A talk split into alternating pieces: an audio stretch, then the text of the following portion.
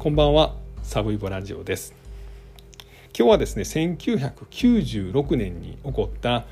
宮崎県北方町猟銃殺人逃亡事件という事件についてお話します。この事件はツイッターであのリクエストを頂戴しました。本当にありがとうございます。まずは事件の簡単な概要です。10月の17日にですね45歳の犯人がですね猟銃で知人男性を射殺しましてその後、まあ車に乗って逃亡しまして6時間半ぐらい、まあ、車でぐるぐる逃げ回ってですね、まあ、その間に持ってるその散弾銃猟銃を35発ぐらい撃ちまして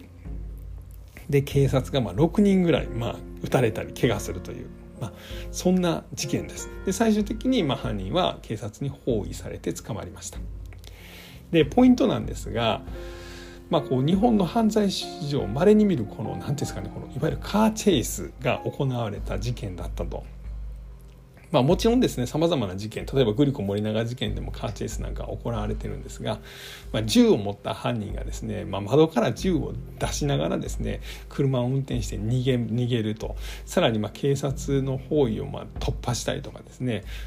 いろいろ警察とのこの瞬間瞬間の頭脳戦みたいなのも行われたと。さらに狙撃チームもやってきて犯人はまあ狙撃されたんですけどそれでもまあ逃げ続けたと、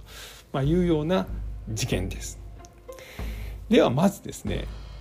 時系列に沿って、まあ、この事件がどういうふうに起こったのかというのを見ていきましょう。犯人は45歳のタクシー運転手でした。で奥さんがいらっしゃって子供2人小学校6年と5年かな男の子と女の子。で奥さんに DV を働いてました、まあ、96年ぐらいやったら多かったんでしょうねこの DV 親父みたいなのは。で奥さんがある日ですね家を出ます。これが事件の2週間ぐらい前かな10日前とも言われてます。奥さんはパート仲間の家に逃げ込みます。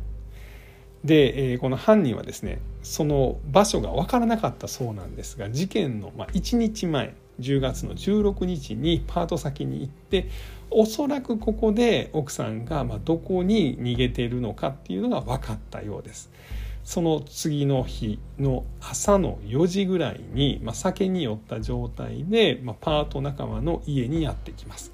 どんどんどんどん「おんねやろ出てこんかい」「私は帰りたない」「うるさいお前帰らんと殴ってまうぞ」まあ、みたいなやり取りがあったんでしょうか。2時間ぐらい話をしてたそうです。でその後まあ、この犯人はですね一旦家に帰ります。で再びやってきました。この時に、まあ、自分が、趣味のために持っていた猟銃を持ってきます。でそこからどんな口論があったのかは知らないんですが、えー、このパート仲間の旦那さん59歳の男性を2発猟銃で撃ちまして、まあ、これでこの59歳の男性が亡くなってしまいます。でそこから犯人はですねこの59歳の旦那さんが持ってる車これパジェロという車なんですがそれに乗って家帰りますで子供2人小学校6年生と5年生の男の子と女の子を車に乗せてでそこから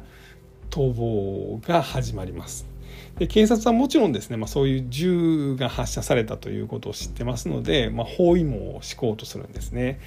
でこの犯人の男はまずはこの北方町これ宮崎県のですね宮崎県の左側にあるのが、まあ、熊本ですよねで熊本の方からま高千穂があって、えー、海海に当たるとこ東の端のところがま延岡なんですけどその間ぐらいにこの北方町というのがあります、まあ、かなりのどかな、まあ、田園地帯というような感じですね。でここのガソリンスタンドに7時ぐらいですかねやってきてガシャンガラスをま割ってですねはよガソリン入れんかいというので無理やりガソリンを入れさせます。でこの辺りで警察がやってきてこのガソリンスタンドの近くの国道でですね犯人を包囲しておとなしくしろと落ち着けと銃を捨てなさいと言うんですが犯人はうるさい土管かいと言って、えー、子供を2人嫁の実家これは宮崎市内にあるんですけれどもそこに連れていくとでなんやったらお前ら警察が先導しろという要求をするんですね。で警察は、まあ、いやいや子どもたちは私たちが責任持って届けるからとりあえず銃を置いて投降しなさいというまあ説得をするんです。これ説得1時間半ぐらいやります。で犯人がついにまあブチギレまして、えー、人をおちょくちょりゃせんかとまあ怒ってですねこの銃を18発撃ちます。で3人の警察官が怪我をした。で警察はですね、まあ、分かった分かったと。ほなもう先導するわ。ということで、えー、一路宮崎へ向かいます。で、え、警察の車が先導犯人のパジロはその後ろに続くような形で、え、この北方町から東の方にずわーっと来まして延岡の方までやってきます。延岡はさっきも言いましたが海沿いのところです。でここにですね、まあ、トトロというなんか地名があるらしいんですけどその辺りにバイパスがあるそうで警察はこのバイパスでもう一度包囲してでここには狙撃犯とかも用意して、まあ、ここで犯人を説得して何だったらまあ狙撃してですね犯人を動けなくして逮捕しようと考えます。ですが、まあ、それに犯人は気づいたんでしょうか。なんか対向車が途切れるんですね。で対向車が途切れる理由は何かというと警察が通行止めをしてるからその通行止めの先に何かがあるだろうということで、まあ、犯人は脇道に入ったりして逃げます。でそっからですねこれ国道10号線やったかな？えー、に入って、えー、犯人は、まあ、今度はもう単独でブーンと、まあ、車を走らせて逃亡します。で警察は実は次にですね、まあ、最大の、まあ、トラップを仕掛けてるんですね。これが、えー、っとこの延岡から南にぐっと進みましたところにですね、えー、これ地名で言ったらどこなんやろな、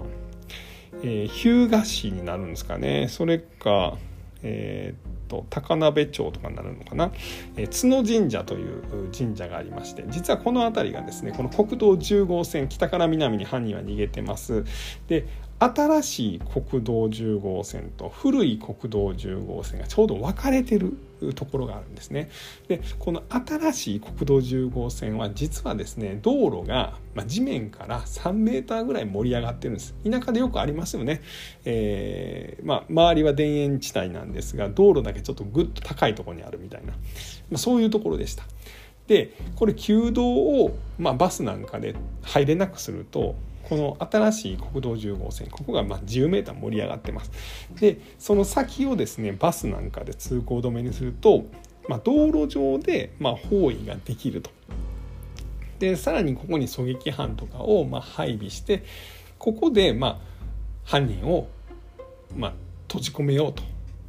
まあいう、まあ、罠を仕掛けるんですね。でさらに、まあ、3メーターぐらいこれ道路高くなっているので、えー、もし、まあ、ガードレールはあるんですけど犯人がガードレールを突き破ってしまったらこの3メーターのこの崖みたいなのをぐんと車で降りれるのかどうかということを警察は確認します。でそれはあの犯人がですね、えー、パジェロ三菱のパジェロに乗ってました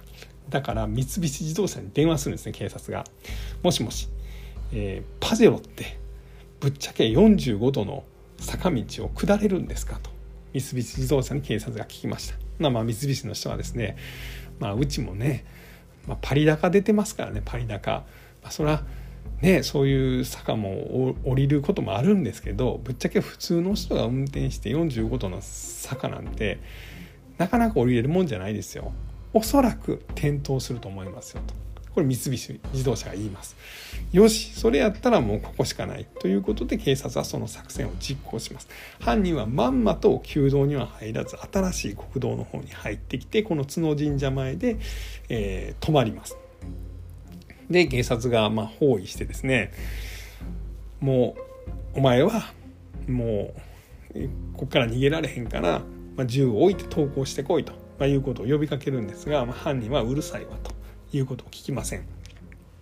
でさらにこのガードレールをですねこのパジェロのこの牽引機みたいなのを使って、ま、壊そうとしたりするんですね。で犯人はこれ車の外に出てそういう行動をとるのでその間に狙撃できるんですけれども実はまあ警察はですね子供の前でまず犯人を殺すのは良くないと。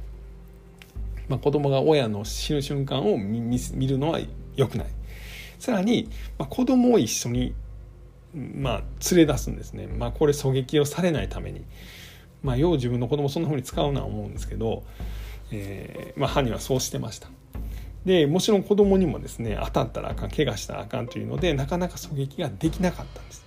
まあ、ですが一瞬ですね犯人が一人で外に出た状況があったのでその間に、えー、狙撃犯が狙撃します。でこれが右太ももを貫通します。で犯人はですねその場で倒れて動けなくなるかと思ったら、まあ、なかなかガッツがあると言っていいんでしょうか。犯人は足を引きずりながら車の方に戻ります。でこの時にですね警察がま一気に飛びかかっていってですね捜査課長かなんかがですねこの散弾銃をこう奪い取るんですね。ただまあ犯人は車をもうそのまま強引に走らせて逃亡します。ですが、まあ、このタイミングで警察は猟銃を奪うことができたということなんですね。でその後犯人はさらに南に逃げましてですねあちゃう南に逃げたんじゃガードレールを突き破るんです。でガードレールをこのパジェロで突き破ってさっき言ってた3メーターのこの45度の坂を下ります犯人はタクシーの運転手さんでしただからうまかったんですかね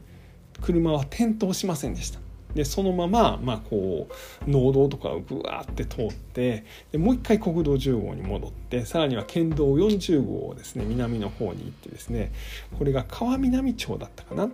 えー、っていうところで、まあ、最終的に警察が、まあ、こう道路をですねパトカーとかで封鎖してましてでそこにこうグワーンと当たって逃げようとするんですが、まあ、捕まってしまったと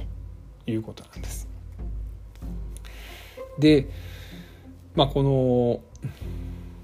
まあ、これでまあ一応ですね犯人は捕まってですね裁判を受けて懲役20年になったと言われています。実はこの事件あまり情報がなくてですね、えー、懲役20年と言ってるのはテレビ宮崎だけですね。これがまあ平成の宮崎で起こったまあ重大事件の一つみたいな風に紹介しててその時に犯人は懲役20年だったということを言っています。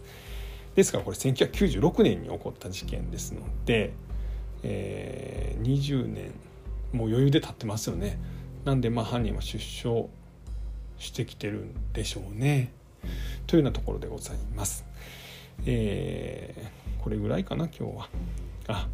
まあ、何よりですねこのパジェロがすごいなと